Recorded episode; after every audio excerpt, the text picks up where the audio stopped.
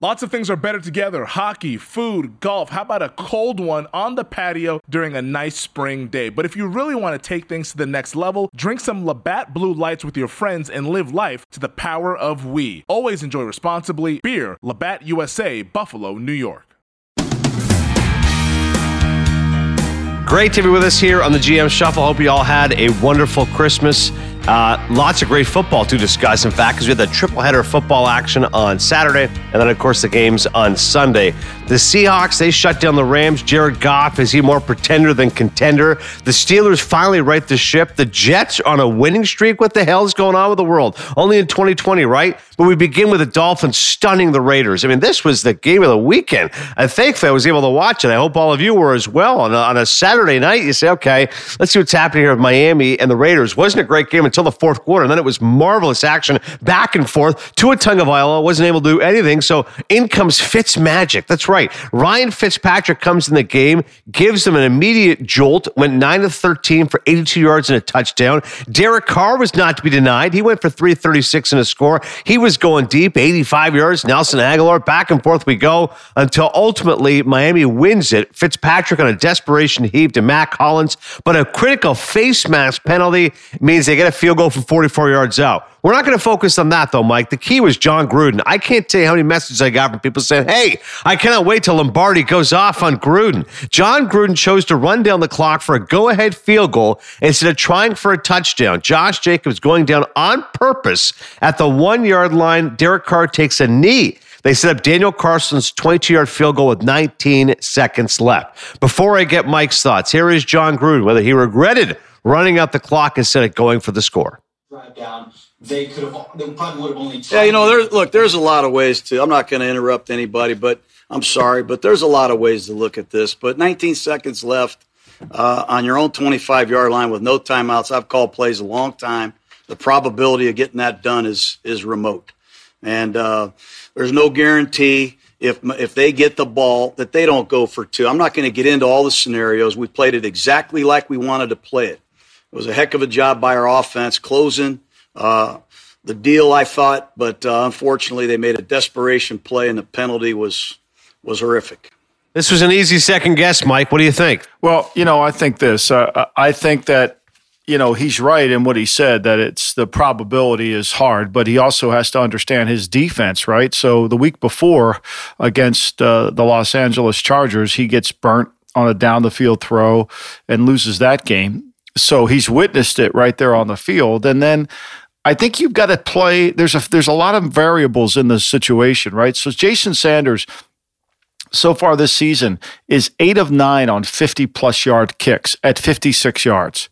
So, you know, even though there's only 19 seconds left on the clock, you know, one pass interference penalty or one shitty defensive play like the corner. I mean, they're playing cover two. The corner doesn't carry it. Mack Hollins is standing there wide open on the sideline, and he makes the play. And then, of course, Arden Key, uh, you know, gets the face mask, and Sanders kicks it, and you know, next thing you know, you lose the game. So, I think to me, every situation, and this is where I think analytics has has a little bit of an issue because yes, the analytics say do this, but who's on the other sideline matters more.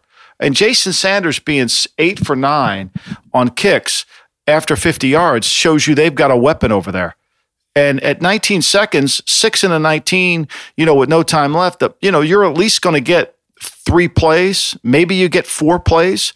And there's and with the as shitty as they are on defense, and he's witnessed it just the week before he witnessed it, right? He drove it all the way down the field, you know, decided to go for the field goal against the Chargers, and then they watched it all the way back and scored a touchdown on like two plays. So he's it's like he's witnessed it. The bigger issue here, though, Ad is is Jon is just you know Gruden is is just not he's not in tune to the game. I mean, nobody's in his ear telling him. Nobody's going to tell him what to do. You could just hear by the way he answered that question. He doesn't want anybody telling him what to do or or what the viability is on the other sideline. You know, and when you look over his career, I mean, when you look over the last six years, he's 40 and 55 as a head coach. He's 15 games below 500. And the problem is, is it because he's a bad coach? No, he's a really good offensive coach. The problem is he's he he needs help as a head coach. Everything he does is about the offense. It's always about the offense. So when you go out to practice and they're going to practice, the defense never is going to get better because he's scripted everything to make the offense successful because he sees the game as the head coach. So instead of saying to the defense, look, I want you guys to do this, this, and this, he's like telling the defense, I want five cover threes, I want five cover twos, I want five uh, cover mans, one, one, one robber, you know? And so that's what you end up getting. And because of that, he can't understand why his teams don't get better. I mean, he doesn't under he he doesn't see it. You know, when he's won the Super Bowl, when he went down to Tampa with a team that was really good on defense, that understood how to practice with Monte Kiffin, so there was no way he was going to change how they practiced. There was no way he was going to do that. But then when they started to move away from that team and they had to change the defense, then all of a sudden they changed how they practice. And now, you know, since the Super Bowl, I think he's 73 and 80. Since he's won a Super Bowl, he's seven games below 500. You know, and, and as a head coach in the NFL, just if you take all the first stint at the Raiders and the second stint, I mean, if you just really understand what he does and how he how he does it, I mean, Jon's a really good offensive coach. I don't have any grudge with Jon, but I think when you look at his career, he's one, one he's had 113 wins, 110 losses. I mean, but he refuses to be a head coach, and part of his issue is his GM. You know, he, Mayock's the GM in title, but not in power. That team on defense is the team he built. That's his team. And he fires Guenther for it. So for me, it's just like, look, you got to weigh all the variables. Their, their, the, their team is in the variables. But I think the bigger issue here is, besides clock management, is you know, AD, you're not allowed to say anything bad about Tua. We're now eight weeks, nine weeks of the season. And if I catch you saying a bad word about Tua, you're going to be on double secret probation. You're not allowed to say a bad word about Tua. Right, but before, I get, before I get thrown in prison by the Tua police, can I just point out he threw for 94 yards, Mike? Like that is abysmal. You're supposed to be the big superstar of the league. 17 to 22 for 94 yards and a touchdown against a defense, which we just discussed, fired their defensive coordinator, is obviously an upheaval. You have to rely on Ryan Fitzpatrick to save the day. But go ahead. We don't want to we don't want to upset people who love Tua. Go ahead. Here's what I think happens. There's there's a perception created by the media, whether it's Tim Tebow, whether it's Tua. There's just certain things that happen in the media that no matter how screwed up they are, it happens in politics too, right? You know that it, it no matter how screwed up things are, the narrative doesn't change. I mean, just listen to the broadcast on Sunday.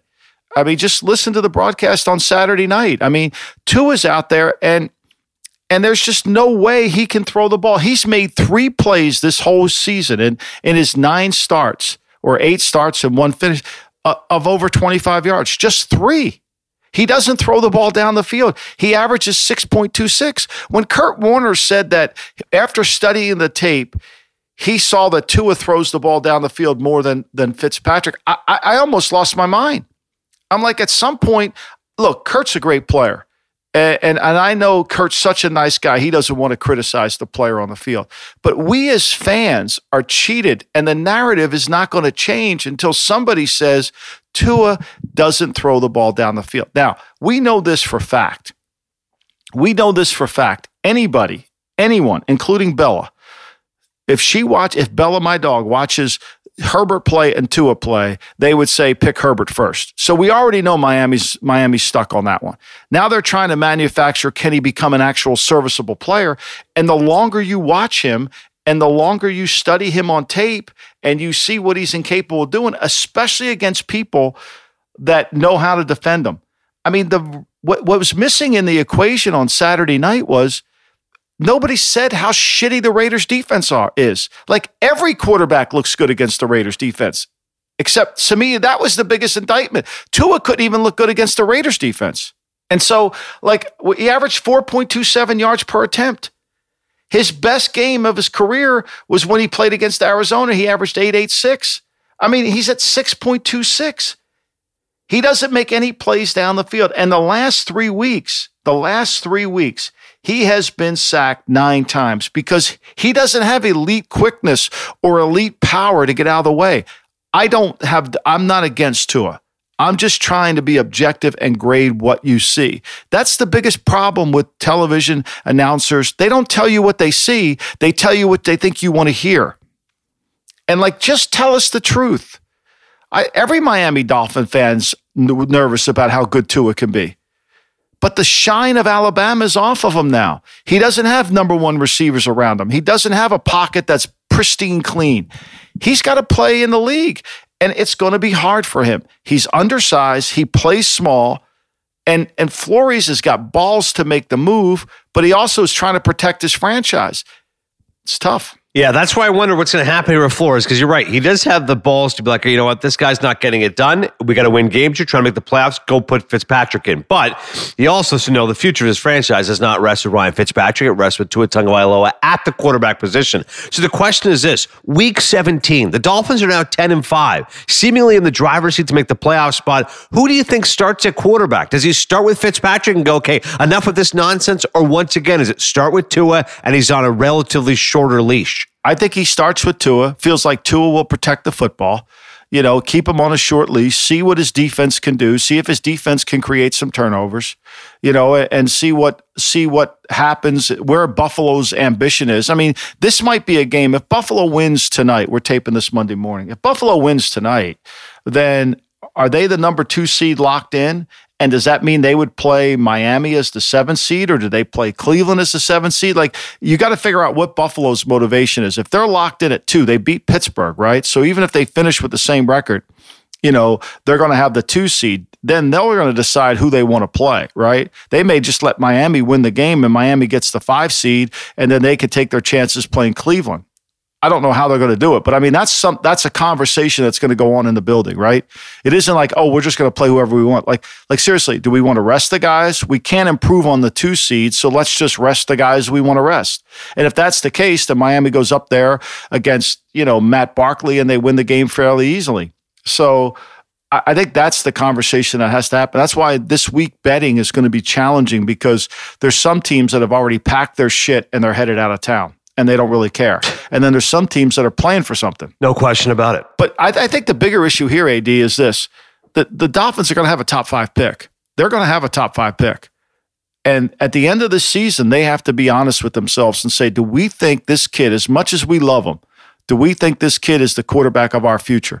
Do we do we think that Tua in 2023 will be a Pro Bowl top 10 quarterback? What they have to do is grade every quarterback in the draft as he relates to Tua. Mac Jones, Mac Jones, uh, you know Kyle Trask, uh, all the all the other guys in the all the other guys that are coming out. You know, you got to evaluate them based on. Know, you're obviously not going to get Trevor Lawrence, but you got to base everyone there. But here's what really here's a couple things, and I want you to answer this. Who would you rather have, Gardner Minshew or Tua as a rookie? I know I take Gardner Minshew because you know what? At least he was able to do some things. Like I don't think he's a long term answer as my quarterback, but you and I both got caught up in a little bit of Minshew mania last year. At least he was exciting. At least he gave his team a spark. With Tua, I feel like he's just constantly like a rudderless ship. Like it's like it's like I picture of a truck literally being stuck in mud. That's what Tua is right now. For a guy has so much acclaim, he been able to do anything. Whereas Minshew, it was like okay, not sure what we're getting. Oh, he actually exceeded expectations in some ways. Even though again, I don't think he's a star for years. Whereas Tua has clearly been a disappointment. He's been underwhelming. No doubt. And the fact that you answered it, that it wasn't automatic, that's all you need to know. Now, here's the other one. Here's what's been noodling in my brain is, you know, Jalen Hurts got benched at halftime of the Georgia game because he couldn't throw the ball. And Tua came in and led them back and threw the ball. Now, both of them are rookies in the league. And I would say and so I don't want to hear this shit. Well, you know, Tua is a young player. He doesn't really know what to do. Hurt's a young player too. Like there's no comparison between Hurt and Tua. There's no comparison. I mean, Hurts is playing at a much higher level, and it makes me wonder, like, why did Alabama bench Hurt for Tua? Like now, it's not even obvious. Like it was obvious. I thought that Hurts couldn't throw the ball. I thought his timing was poor, you know, and that's why they had to take him off. He was more runner than he was quarterback. But watching him play for Philly, he's playing at a higher level as a rookie. Herbert is playing at a much higher level than Tua. Burrow was playing at a much higher level than Tua. All rookies. Gardner Minshew played at a higher level as a rookie. Like at some point, when do we get off this narrative? Well, he's a young player. Like we, why do we, when are we going to get off that narrative? Like grade what you see. Like, and you could say to me, look, he's young, he's going to grow. I got it. I'm with you. Okay, great. Just tell when I when you when you tell me that, tell me what he does elitely with the football. He doesn't have an elite arm. He doesn't have elite quickness. He doesn't have elite size. Okay. Okay. Yeah, he has. They said it on the broadcast. He has it. Like, what the fuck is it? I want to know what it is. Is it that thing on on the Addams family that used to come out of the thing, cousin it or whatever the fuck it was? Like, what is it? Like, what is it? I want to know what the fuck it is. Like, what is he has it? I used to hear scouts say he's got it. Like, what the fuck does that mean? Like, what does that mean? I don't know what that means. Like, tell me. So, if you want me to be patient with Tua, I'm more than happy to be patient with him. But tell me what he does elitely. Tell me what he has above seven, the seven grade where he is. You can't. You can't answer that. And the fact that it takes you, you you're you gave me the Minshew answer. The fact that I can't justify Hurts playing as well as he's playing for Philly, who they drafted the second, and this kid can't even really. They got to pull him out of the game, and he's remember we tank for Tua, we tank for Tua. Seriously, it's a PR campaign. It's a PR campaign, and it just got snowballed, and nobody had the balls to say timeout. There's nothing this guy does elite. It's amazing. I, remember being at that game, that national championship you were talking about with Tua, when they got put in the game, the buzz was like, oh my God, wow, what's going on? And then sudden he leads in a victory. Saban's a genius. That was like the high of Tua. That was where like the, the stock was never higher on Tua. And now you're right. It, it's a much different feeling when you're looking at his career, despite the fact what so many people are saying about him and uh, still defending him and supporting him. Uh, here's a guy I want to get into. Jared Goff, because I feel like if you defend him, you're on the wrong path. When it comes to Jared Goff, I say contender or pretender. The Seahawks and their defense, they stifled the Rams and they get the victory. Big for Russell Wilson and company. They win 20 to 9. Now, the Seahawks defense has certainly gotten better, immeasurably better since week 11. I believe they're second or third in points against since week 11. Jamal Adams, Bobby Wagner, they've really tightened things up. So they had their best effort of the season against the Rams offense. And yes, I agree. The Seahawks defense better than what we saw for much of this year. Again, Russ was fine, couple touchdowns, 225. But Jared Goff, Mike, this guy 23 of 42 for 224 in a critical game, showdown game for the defense. He doesn't show up again. A baffling first half interception that cost LA points. Take a listen to Sean McVay. McVay's a great coach. He's putting it on himself, though. My job is to put these guys in better spots, and I don't think I've consistently done a good enough job with that, Lindsay. Uh, ultimately, you get into those rhythms when you get some drive. You know, you sustain drives, you're efficient on those early downs, and you can kind of get into a rhythm. I did think we were fairly efficient on the third downs early on in the game, but we kind of just petered out in that, you know, that fringe area before we could even get into the red zone on the couple drives that we had to settle for a field goal. But you know, we're all in it together. We've got to be able to produce, but but I do expect to put our guys in better spots. And and you know, for the last couple weeks, I have not done a good enough job of that. Okay, that's nice for him to blame himself. But ultimately, Mike, Jared Goff, he's more pretender than contender. And now he's got a thumb injury. Maybe people will use that excuse. Oh, he wasn't 100%. Bottom line is this he may not even play next week because his thumb injury. And once again, if you want to buy the Rams, you have to buy that Goff is an elite quarterback. And I can't buy that. I've never bought that. I was on the Rich Eisen show his second season before McVay went out there. And Eisen asked me, uh, about him, and I, and I said I just don't think he's an NFL player, and I was really down on him and hard on him, and of course that year he was sensational, and and I must have had four billion people on Twitter just sticking up my ass, you know, and I kept saying, look, you know, it's not it's not Goff, it's McVay. It's a play action pass, you know, and and when he and he's throwing to wide open guys, i.e. Baker Mayfield. I mean, we'll get to him later, but the reality of it is, is sometimes you have to, as a scout, fans can't be expected to do this, but as a football person who studies the game, you've got to be able to separate scheme from from from talent. You've got to be able to say that's really scheme related, that's talent related. I can remember when Brandon Marshall had 23 catches in a game, you know, and everybody was going crazy. Well, you know, how many of those catches did Josh McDaniels get him and how many did he get himself? Like, was the scheme related to these? You know, it's like when when a guy catches an out route against cover three, and and the announcer goes all Dicky Vitale on you. Oh my God, it's unbelievable! This guy's a star. You know, like seriously, that that throws there by the scheme. You know, and so Goff to me has always been a scheme player, and I've maintained this all along. Is I think Sean McVay's a great coach but I think he's working with it with his one arm tied behind his back because he's got a guy who's not mentally tough who gets hit. And when the play breaks down, his mental toughness shows up. I mean, that interception was a disaster. right? And once he starts getting hit, I mean, he's truly, I mean, he's got some Jim Everett tendencies in him. I mean, once he gets hit, it ain't good. Goes Super Bowl, big games. I mean, think about it now. And I've said this all during his career, okay? And I don't give a shit what anybody says.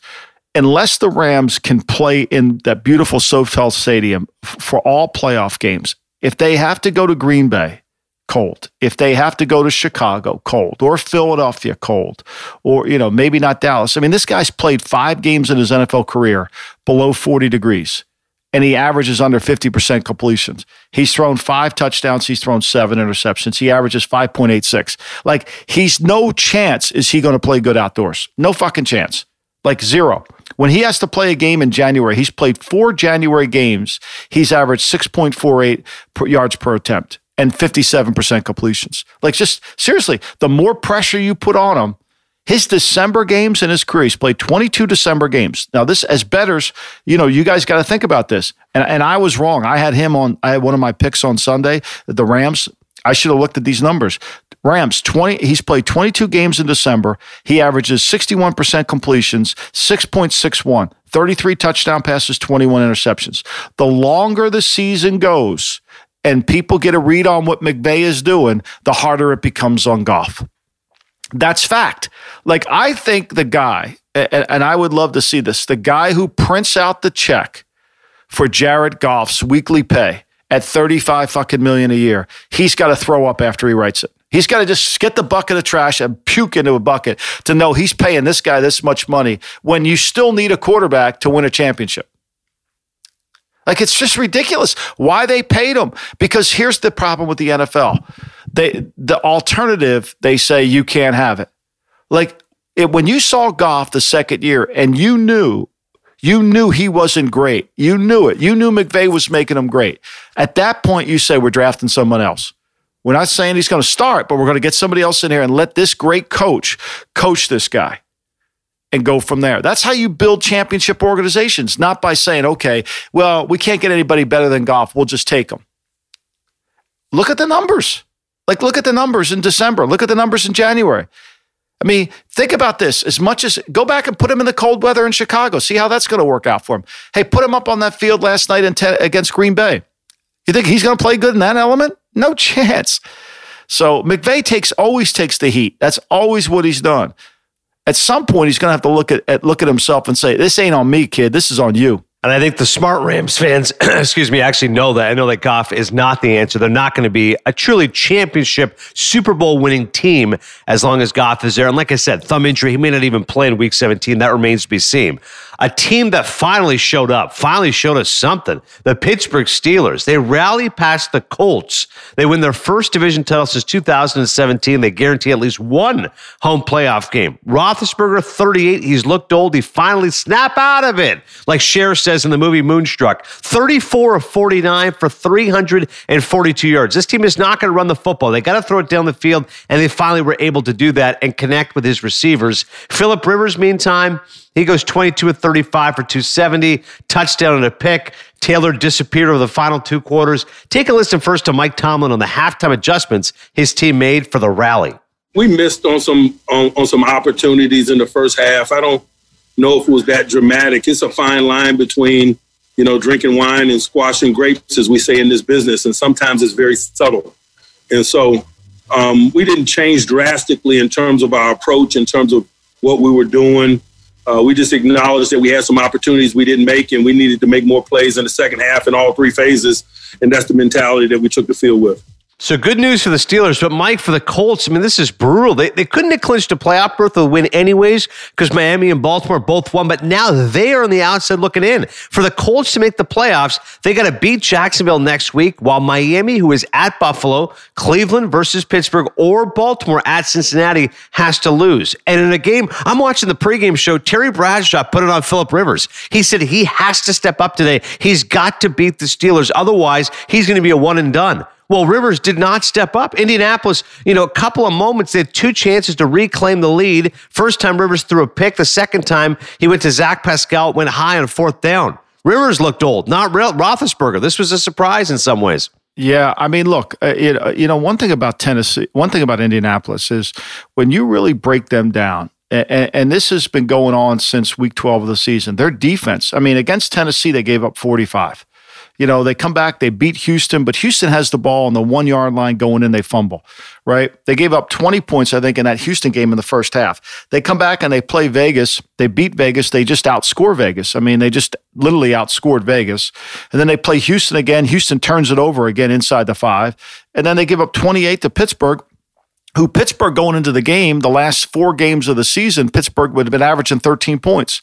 I mean, at some point, you know, yeah, I don't think Rivers is very good. I, have said this all year. I think he's going to have trouble making plays when he needs to make a play in the passing game. Now, in fairness to Indianapolis, both their starting tackles were out. So they were playing guys. One guy was off the practice squad, another guy. I mean, that was a challenge.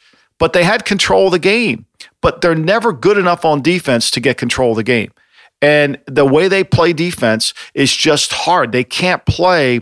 They're like the baseball pitcher on defense that just throws 90 mile an hour fastballs until they change the, the they diversify their defensive portfolio you know, and that's really what Sean McVay wanted to do and why he got rid of Wade Phillips. Not because he thought Wade was a bad coach, but because he wanted to diversify his portfolio on defense. He wanted somebody who would be 33% zone, 33% man, 33% zone dogs. Somebody who could combine those three worlds together so that you really could never, you could get good at all three, but you were never predictable in any one area. And the, and the Colts are too predictable. And so Big Ben, once they could, got control of the rush, Ben was able to make some plays down the field. Now, I thought there was some horrible pass interference calls in the game, but that goes without saying. I mean, it just happens. But at the end of the day, when you don't score any points in the fourth quarter, how many times have we talked about this here? When you don't score any points in the fourth quarter, you get 24 points, you go into the fourth quarter. You know you're saying to yourself, look, we got to get to 31 to win the game. We got to get to 34 to win the game. You know, we got to at least get to 30 to win. Whatever the number is in your head as a coach, an executive, you're saying that all the time.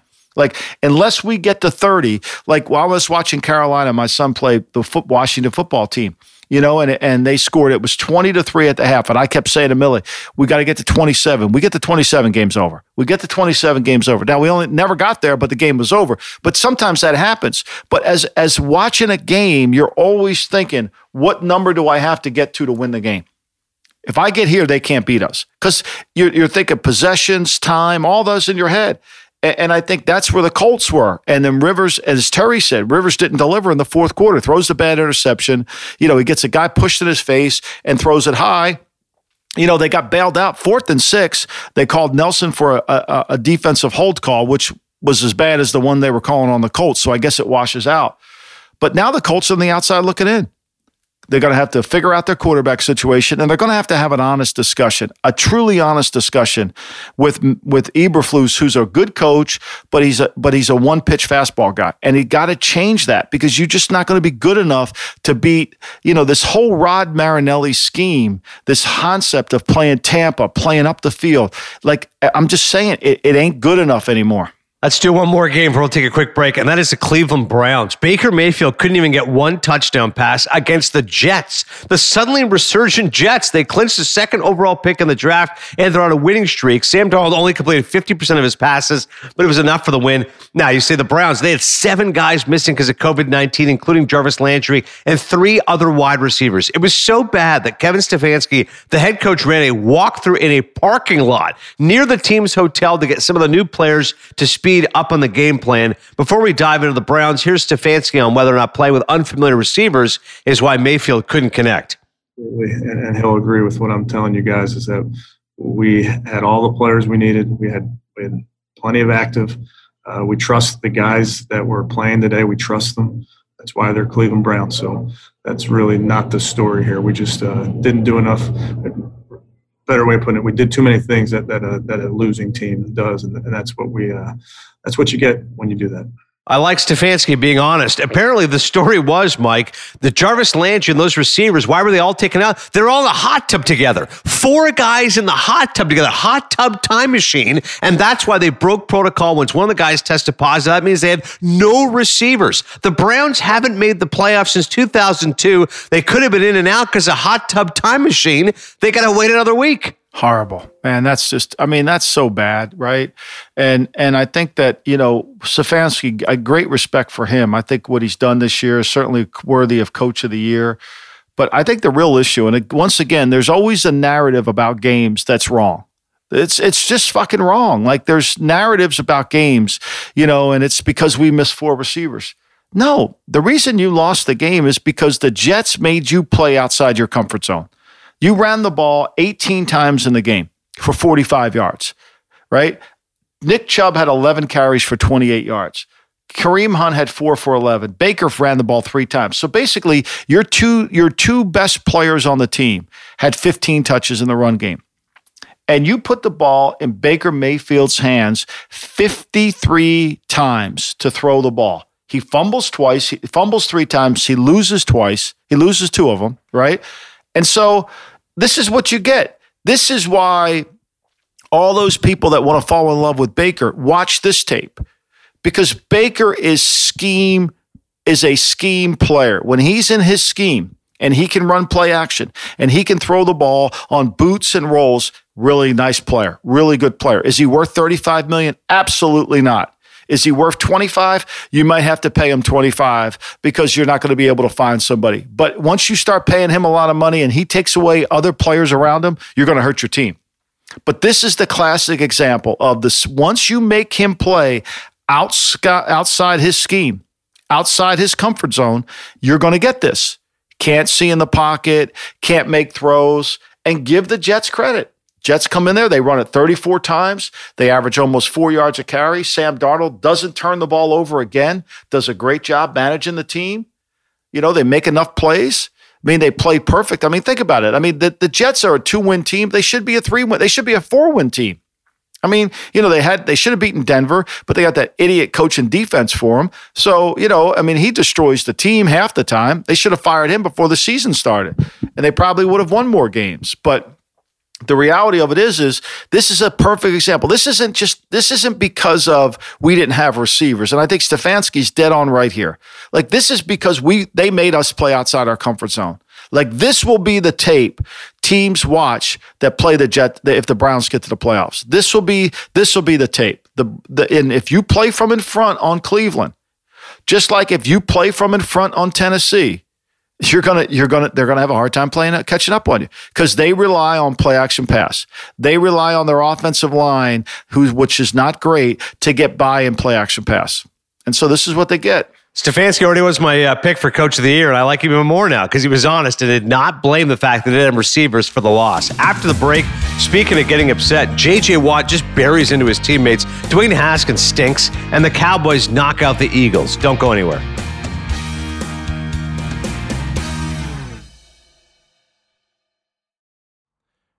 All right, anytime you're on the golf course, you always hear the phrase hit it long and hit it straight. Well, as somebody who's a novice to the game of golf, a new person, I wanted to make sure I had the best equipment possible. So, as a novice golfer, I went and hit up our friends over at PXG because they have an all new driver called the Black Ops. I mean, my man Chris over in Henderson has hooked me up with a phenomenal driver that's built to my game, my new game that doesn't really do much of anything on the course, but it has what I need in terms of the club head speed and the kind of grip that I need to go out there and be the best to my ability. I mean, this is music to ears to any golfer, whether you're a novice like myself or if you've been playing the game for decades. The PXG Black Ops driver is a breakthrough in driver technology. It's a complete and total victory in golf club engineering, unlike anything you've ever seen before. Black Ops drivers are adjustable to deliver a combined MOI of 10,000 plus for unreal forgiveness. That's just ridiculously high. So, what you got to do, go check out the PXG Black Ops driver. You'll be as impressed with it as I am. Learn more and get free shipping on all equipment at pxg.com slash gmshuffle and use code gmshuffle at checkout. That's pxg.com slash gmshuffle, code gmshuffle for free shipping on all equipment, pxg.com slash gmshuffle, code gmshuffle. So the Bengals, they knock off the Texans 37 31, their first road win since 2018. Deshaun Watson throws for 324, three touchdowns. He's had a great year. But the Texans, they tie a season high with their fourth straight loss. I want us to get into JJ Watt here. Take a listen to his comments. Now, this is a long clip, but a minute 40 in length, but you can hear his passion and emotion, and then I'll get Mike's thoughts on it. Here it is. We're professional athletes getting paid a whole lot of money. If you can't come in and put work in in the building, go out to the practice field and work hard, do your lifts and do what you're supposed to do, you should not be here. This is a job. We are getting paid a whole lot of money. There are a lot of people that watch us and invest their time and their money into buying our jerseys and buying a whole bunch of shit. And they care about it. They care every single week. We're in week 16 and we're 4 and 11 and there's fans that watch this game that show up to the stadium that put in time and energy and effort and care about this. So if you can't go out there and you can't work out, you can't show up on time, you can't practice, you can't want to go out there and win, you shouldn't be here. Because this is a privilege. It's the greatest job in the world. You get to go out and play a game. And if you can't care enough, even in week 17, even when you're trash, when you're 4 and 11, if you can't care enough to go out there and give everything you've got and try your hardest, that's bullshit. So that's how I just, I think it's, that's, there are people every week that still tweet you, that still come up to you and say, Hey, we're still rooting for you. We're still behind you. They have no reason whatsoever to. We stink, but they care and they still want to win and they still want you to be great. That's why those people aren't getting paid. We're getting paid handsomely. That's why. And that's, that's who I feel the most bad for is our fans and the people who care so deeply in this city and the people who love it and who truly want it to be great. And it's not. And that sucks as a player to know that we're not giving them what they deserve. JJ Watt, awfully passionate, Mike. Yeah. I mean, look, it, you can just see it. I mean, basically, what he was screaming about is accountability. Like at some point, you got to have accountability. You got to be a pro. Like, you know, you got to act like a pro and be a pro. And, you know, they talk about culture in Houston. You know, they got rid of Hopkins to improve their culture, and this is what they got, you know? And so, uh, you know, there's a lack of leadership. Obviously, this is going to be a challenging job for the next guy that walks in there because he's going to have to reinforce, he's going to have to bring everybody together from a from a structural organizational way you know you've got a great quarterback but you got a lot of guys on this team that obviously don't take the path of least resistance. And you're going to have to make some decisions and you're going to be stuck cap wise with some of the guys that you're going to have to send on their way. So i mean you got to admire watt for being uh, so uh, honest and straightforward. Yeah they're not any good. Should should they let a quarterback you know come into their building and just dominate them. I mean, seriously. I mean, you know, like like when you sit there and think about it, I mean, I, I don't know if Brandon Allen could ever have a game like that. He had 126 quarterback rating. You know, never got any pressure on, threw two touchdown passes. He only threw eight incomplete passes the whole day. I mean, he threw eight incomplete passes. And if that wasn't bad enough, you gave up another 170 yards rushing. I mean, so, you know, football's a game about pad level, desire, toughness. And when you don't show up and you do this, I feel bad for for uh, for for Deshaun Watson because he can't control it. And this is what you get. Hats off to JJ for saying it. Somebody needs to say it, but the owner, the owner needs to say it more. The owner needs to come out and say, okay, here's what I'm going to do, and here's why I'm going to do it. And that's why you can understand why Watt is the guy who wants to make changes. At least they got a great quarterback in Watson. He's had a tremendous season. Other than that, though, he's right. The team stinks with four wins. Speaking of stinks, Dwayne Haskins. This guy spends a week. He's already had a horrendous season. Okay. The, the head coach does not want you there. He's benched you. Now, because of need and urgency, he has to play Dwayne Haskins because Alex Smith is out. And meantime, Haskins Listen, he was with a bunch of strippers, okay? A, a, maskless party, bunch of strippers. I get it. Guys, you know, boys will be boys, whatever, but not this year. You can't do this. He was stripped of his captaincy, fined $40,000 for partying without a mask. After being with strippers, he gets stripped of the ball by Marquis Haynes in the first quarter, picked off by Tahir Whitehead and Tre Boston. In a game they had to step up, he didn't. And so Washington loses to Carolina 20 to 13. They blew their first chance to clinch the division First and foremost, Ron Rivera on why he benched Haskins. He had no choice. If you remember last week, we came out at halftime, we moved the ball and put ourselves in position to score. That's why I did what I did. Okay. Um, well, we uh, we didn't get anything going, so uh, I decided to make the change. That's why we made the change. They were down 14 early in the fourth quarter. Haskins is out, and they went to Taylor Heinicke. Exactly. My thought, too. His first NFL action since 2018 in Carolina. This guy comes in, goes 12 and 19 for 137 in relief, and actually threw a touchdown pass. Haskins, Mike, there's no way he ever plays for Washington again, is there? They got to get Alex Smith back for the final game against the Eagles. I mean, Jackie Jr. Uh, is really Haskins, right? I call him Dwayne Jackie Jr. Haskins. I mean, because. you know, he thinks he's entitled. He because he went to Ohio State because the owners loves him. Like seriously, like how don't you cut Haskins this week? Like why don't you just cut him? Like I don't care if Alex Smith can play or not.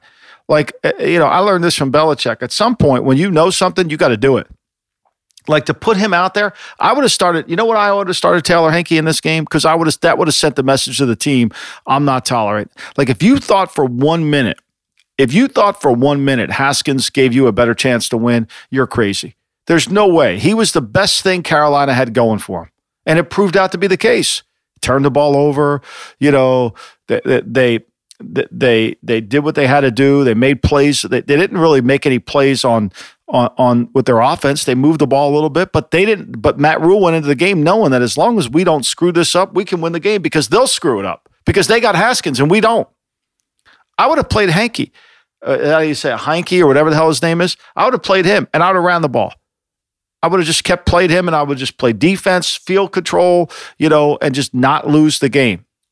Just not lose the game. But you know, when you when your special teams guys drops a punt, you know, and all the all everything else falls apart for you, you know, this is what you get. Now they got to go play Philly, who's can you imagine Philly's eliminated? We'll get to them in a minute. But but anyway, so like I would I would either go I would go to the game with Alex Smith and Heinicke. And so why would I even keep Haskins on the team now? Like let him go. Like send a message to your team saying, look, how, and, and the fact that he was captain, how is he even captain?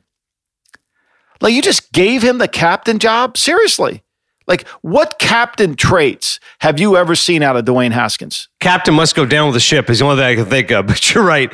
It's been a disaster. This is, goes back to your point before, Mike, sunk cost fallacy. Because you draft Haskins so high, you keep hoping for something to happen because you feel like you've invested in it. But the investment's gone sour. It always has been. See ya. Hit the bricks, pal. It's not working out you got to let it go. You got to let it go. And you got to send a message to your team like, we're just not going to tolerate that. I mean, we know their culture there has been horrible. And Rivera has tried to get it back. But the longer you keep having this guy on the team, you know, I mean, just get him out of there. Like the only, the best thing you can do for Haskins' career, for Jackie Jr.'s career, is to cut him because then he's going to be unemployed. And then he's going to realize that probably, probably 29 other teams want nothing to do with him. So maybe there's one team that would take a chance on him. Maybe, maybe. And that's going to be a cold reality for a young man. He's going to sit there and have to live off of the one contract. Like, cut him. You're doing him a favor. You're not doing you a favor, you're doing him a favor because that'll send him a message that you either get your ass going. Because remember what Churchill said when the Germans were in the Channel port and he became prime minister fear does the work of reason. And until you put fear in a player that his career could be over, you're never going to reason with him. And how long have you been trying to reason with, Jack, with Jackie Jr.? Forever. Fear. Yeah, it's like Bronx Tale. We still got to find out if Kay Adams saw it. Is it better to be feared or loved? I would say fear because fear lasts longer than love. She's been too busy shooting commercials. I mean, she's the face of Good Morning Football. Well, she's got. I mean, I'm sure she's got uh, five other commercials to shoot before she watches Bronx Tale. Did see a lot over the last couple of weeks, NFL Network promoting the fact that all those games were on NFL Network. Uh, one game that was on NFL Network, I was on Fox and I watched it. The Eagles, once again, they had a great opportunity here. Washington lays an egg against Carolina because of Haskins. All the Eagles had to do is beat the Cowboys and beat Washington, and then probably they'd make the playoffs. They're up 14 to 3. I mean, Jalen Hurts goes deep to DeSean Jackson. go, here we go. But then the offense stalled and the defense was miserable. They lose Fletcher Cox, their best player, six time Pro Bowler. And then Andy Dalton looks like Troy Aikman. The guy was 22 of 30. He passed 300 yards for the first time since he replaced Dak Prescott five weeks into the season. He finally had a big game. He threw for 377, three touchdowns, and a pick. By the way, Hurts also threw for 342 and a touchdown. This is the most yards ever in an Eagles Cowboys game, much more than all those showdowns involving Aikman or Cunningham McNabb, however. So Dallas is still alive. They can overtake Washington with a win at the Giants and a Washington loss to the Eagles. The Eagles are done. The Giants can get in by beating the Cowboys if Washington loses. We'll get into this game, though. First off, Doug Pederson on the loss of Fletcher Cox. Well, I think, you know, Fletcher obviously is a big, big part of the D line. Um, you know, and then we didn't have, you know, we didn't have Josh Sweat, we didn't have Derek Barnett either up there, and and uh, those are those are mainstays in that defensive line to be able to put pressure on on quarterbacks, and you know, and, and again, it just just goes to show you that, uh, um, you know, it's t- it's tough in this business um, to play with that many, you know, new faces, so to speak, uh, on on one side of the ball, and and uh, it just um, it, it, magnifies itself, and and um, you know uh, and it happened to us. Uh, happened to us today. It just uh, they have had 13 different line combinations. Their offensive line, which is a mess. Only Jason Kelce has been the stalwart. He makes the Pro Bowl. But Michael Gallup, I mean, the Gallup poll was pointing up because the Cowboys just torched that secondary. Mike, that secondary is horrific. They spent all that money to get Slay and Robey-Coleman. I mean, their safeties are bad. The Eagles are a four-win team, and in a critical spot, they couldn't step up. I think Doug's got to go of the, worst division in the last 50 years of football, the East, the Eagles were the first team to be eliminated. Even the Giants aren't eliminated yet. The Giants, who have just finished their their fourth consecutive 10 loss season, you know, uh, uh, somebody from the Giant organization texted me a while ago saying that I'm just I've had a grudge against them, you know, and like seriously, you've won you you you're 14 and 33 since 2017. Like seriously, what's the grudge? You're no good. Your organization's had 10 losses every year. Like there's no grudge. You're just trying to be objective and report what you what you're seeing. You're seeing a shitty team. And the Eagles the Eagles are 23 26 and 1 since the parade on Broad Street.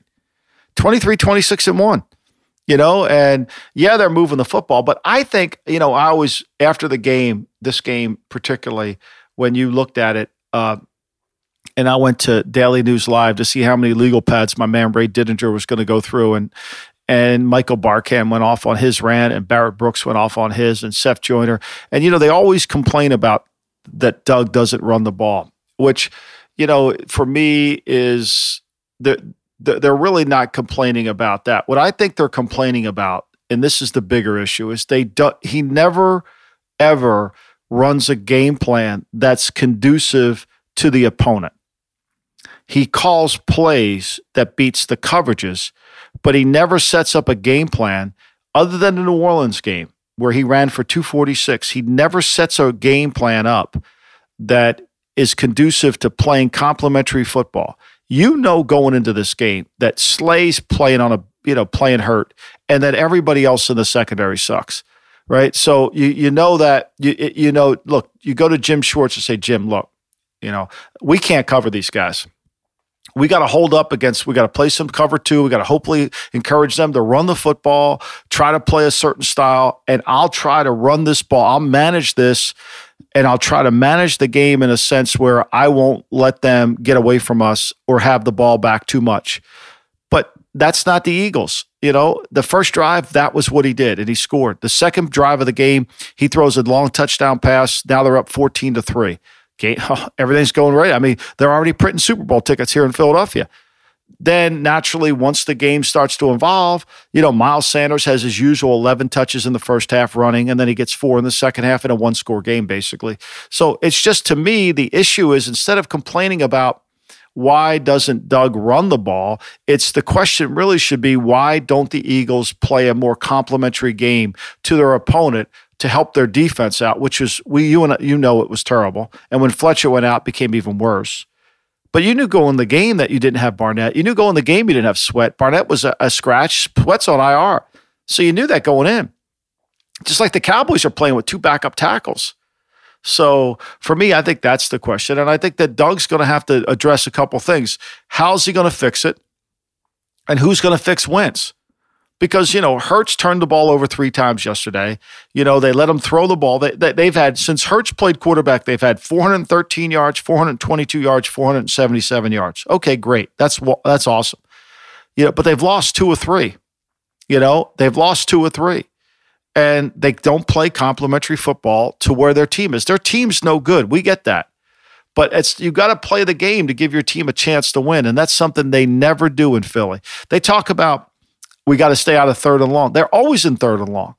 They're one of the worst first down teams in all of football. They're one of the worst first down teams in all of football. I mean, that's that's really, you know, when you break it down, you know, when you break it down, first down is the key, right? When you want to be able to get the defense in a vanilla coverage or get the defense set. The Eagles are the 32nd ranked team in the National Football League in having 8.23 yards or more on second down. Think about that 8.23. That's what they average on second and so they're in second and eight all the time. Their first down planning is a I mean it's a joke. The Jets average 7 8 to go. The Jets are better than them. Think about that, AD. Like that that's game planning. You can fix first down. I mean, Dallas is 7.24. They're the fourth best team. They can get yards on first down. Now maybe they can't get it on third, but first down you can control by what you do. And that's just to me, that's I want to call these plays against these coverages. And you're basically playing Madden instead of running a complementary game. Definitely lots of question marks, lots of problems there for the Eagles. As you said, for the worst division in football, they're the first team eliminated. Now it's either going to be Dallas, Washington, or the Giants. When we come back, weekly awards, open up the mailbag, all that more coming up here in the GM Shuffle. The NBA playoffs are heating up, and so is the action at DraftKings Sportsbook, an official sports betting partner of the NBA. With same game parlays, live betting, odds boosts, and so much more, don't miss out as the NBA postseason winds down. I mean, the second round of the playoffs have been absolutely phenomenal, and if you really like a team, you can bet on them for the futures markets, maybe some conference finals MVPs as the conference finals approach, or how about NBA finals MVP? And if you're new to DraftKings, you gotta check this out. New customers customers bet 5 bucks to get 150 in bonus bets instantly. Download the DraftKings Sportsbook app now and use code SHUFFLE. That's code SHUFFLE for new customers to get 150 in bonus bets when you bet just 5 bucks only on DraftKings. The crown is yours.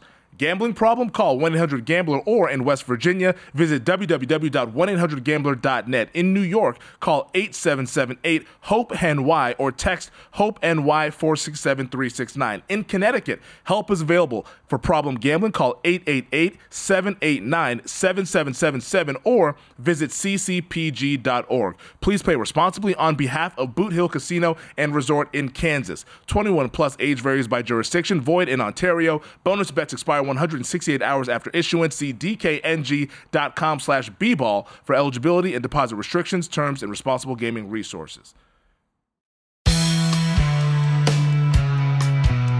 All right, it's time now for the weekly awards on the lamb. Mike, who we got? Well, there's only one person we could put on the lamb. That's Jackie Jr., Dwayne Haskins. He's got to go on the lamb. I mean, you know, enough is enough. I mean, how many times are you going to keep tolerating? You're either coaching it or allowing it to happen. I mean, I- I'm not saying you should call up Vito for Jackie Jr., but I think you got to send him to Boontown and you got to get him out of the building. He's got to go. One way or another, he's got to go. The Fred Palermo Award, the best game plan going into the week. You just pointed out that the Pederson and the Eagles game plans are poor. Who do you give props to this week? Well, you got to give it to Dallas. I mean, look, Dallas came in there. They get behind 14 to 3 at home. They had a nice game plan. They attacked the weakness of the Eagles defense, which was their secondary, and Dalton played as well as he could play. Still not a great player in the inside the 20, but give Dallas all the credit in the world. I mean, they did a nice job. I, I, I thought, you know, they played the kind of game they had to play to win that game. And uh, the Jets certainly are qualified for this too, because the Jets did exactly what they needed to do in terms of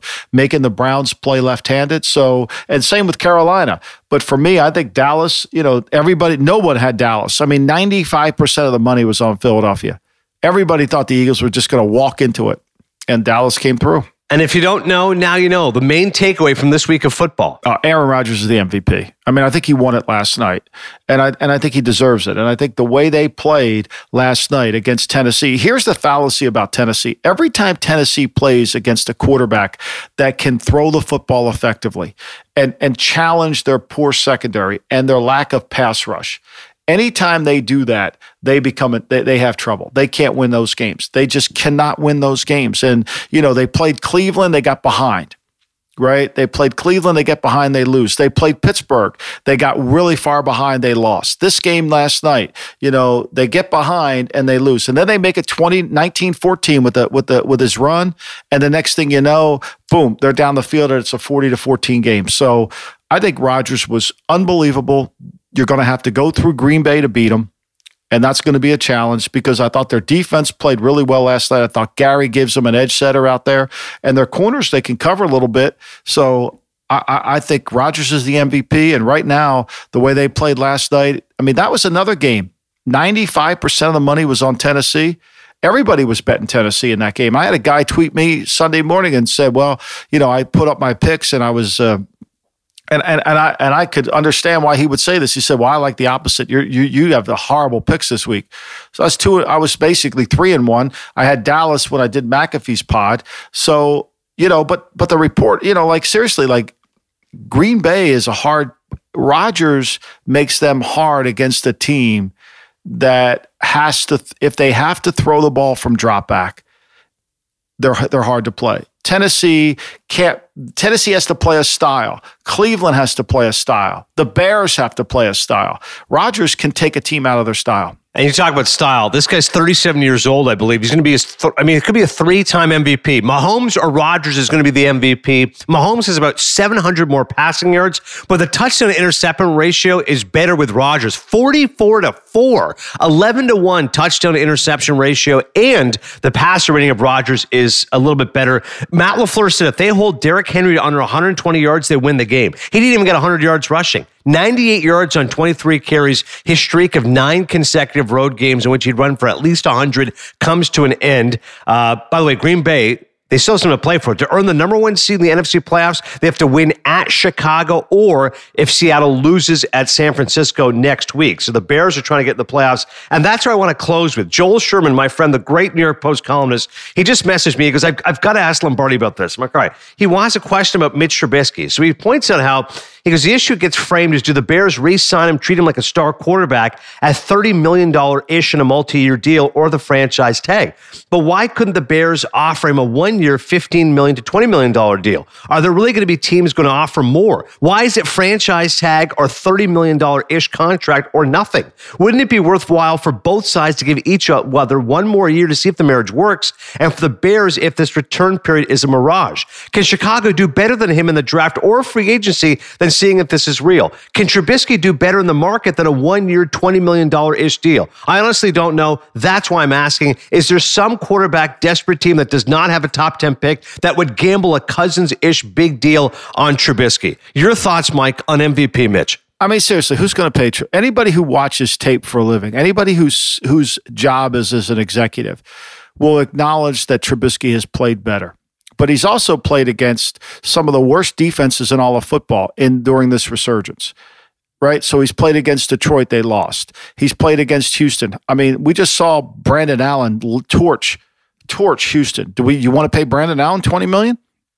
Right? We just saw him torch Jacksonville. Everybody torches Jacksonville. They have no secondary right? Minnesota. We just saw uh, Alvin Kamara score six touchdowns against Minnesota. You, you, you want to pay? I mean, there's four games against that. I mean, I think what what what he wrote is is exactly what you should do. You go to you go to MVP Mitch's agent and you say, "Hey, it's a one year deal. I'll give him 15 million. I'll give him 5 million of incentives. We're going to do this. I cannot promise you we're not going to draft a quarterback. I cannot promise you we're not going to improve the roster. He comes in here, he'll be the starter but that doesn't mean we're not going to do something else. I'll, I'll let him be the starter game one to, to, to start the compete, to start competition in the summer, but we're going to constantly improve the roster. If I got to go a little higher, fine. Who is going to pay 20 million and have a press conference for MVP Mitch? Who? I want to know who.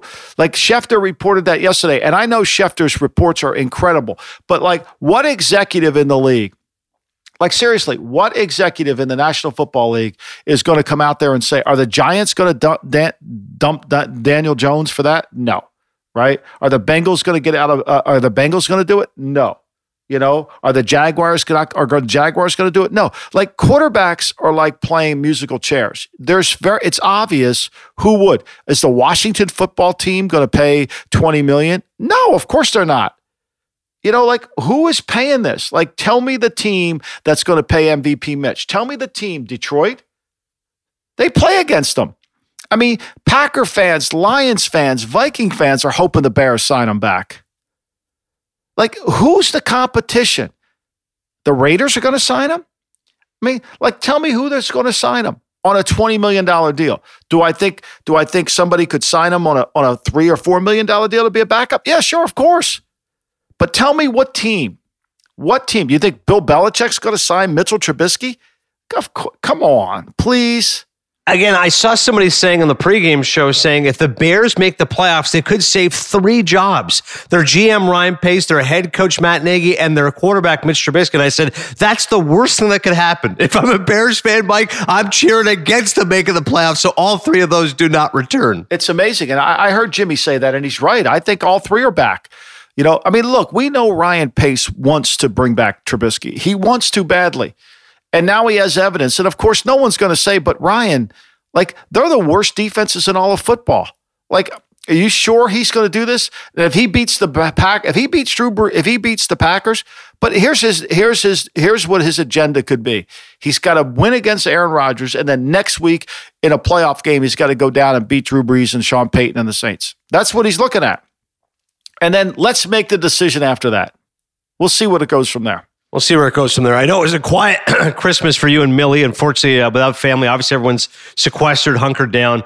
I did want to just close. I'll give a full review on Cinephile of The Godfather Coda, the death of Michael Corleone. But my wife and I watched that. And uh, listen, is it better? Absolutely. Coppola definitely tightened things up with the editing. It's not nearly as long. It is a slightly different ending but it's still not very good. It's still obviously a far cry from the first two Godfathers. I mean, as great as Pacino is, the scene where Sofia Coppola gets shot, I mean, that is a great scene from Al and the way Coppola cuts out the audio and you just see Pacino scream. But seeing for Coppola, I think he definitely cut down Mike on, on her scenes, but she's still in it way too much. And I agree with you now watching it again. At the time, I really liked Andy Garcia, but now I agree with you. I think they made it too obvious that he's, oh, he's Sonny's kid. Oh, what a hothead he is. There he goes again. Like overacting from him. He's also got an unbelievably hairy chest. That first scene with Bridget Fonda, he looks like he's wearing a giant sweater. And the guy that I love and would have liked a lot more of is Joe Mantegna. I mean, when he goes bastardo and, and then Garcia bites his ear, I wanted more Mantegna. And Eli Wallach, you're upset with him eating the cannoli in the opera. He's not a very good villain. Like The Godfather needs a great villain. You watch Godfather 3 and you go, okay, the best moments are actually when Al and Diane Keaton are reminiscing in Italy. You know, the fact that he's fighting all this guilt. He's like King Lear. He's in need of redemption. I love the scene with the priest races. You know, I, I, I, you know, I, I killed my mother's son. I killed my father's son. That's a great scene. But an actual villain, like who the hell's scared of Eli Wallach? Don Altobello is the big villain. It's it's been one of the reasons why it's such a disappointment. I, I, I think it's always the, the, it's been was the casting. I, I believe that then. I don't think the writing was good. They overdid it. The, the you know the one thing about writing the God, you always are going to create new lines, just like they did you know, just when I thought I was out, they bring me back. You know, that was a new line. Like we all know Sonny was a hothead. You don't have to overplay that. You know, you don't have to overplay that thing. To me, I agree with the AD. I, I, think I think it was better, but it wasn't wasn't ever. I'm not watching it again. Let me just say that. exactly. It was better. It's still very good. Couple of good lines though. I like when Johnny Fontane was singing at the start, and Pacino says, "I'm going to go listen to my favorite singer, Tony Bennett." And when Talia Shire very melodramatically says, "Michael, now they'll fear you," he says, "Maybe they should fear you." there was a couple of good lines there. All right, uh, one hour edition of the GM Shuffle. Thanks so much for hanging with us. We're going to give you another edition New Year's Eve. All right, Thursday we'll give you another edition of the GM Shuffle. Uh, thanks as always for following us, and we'll talk to you next time.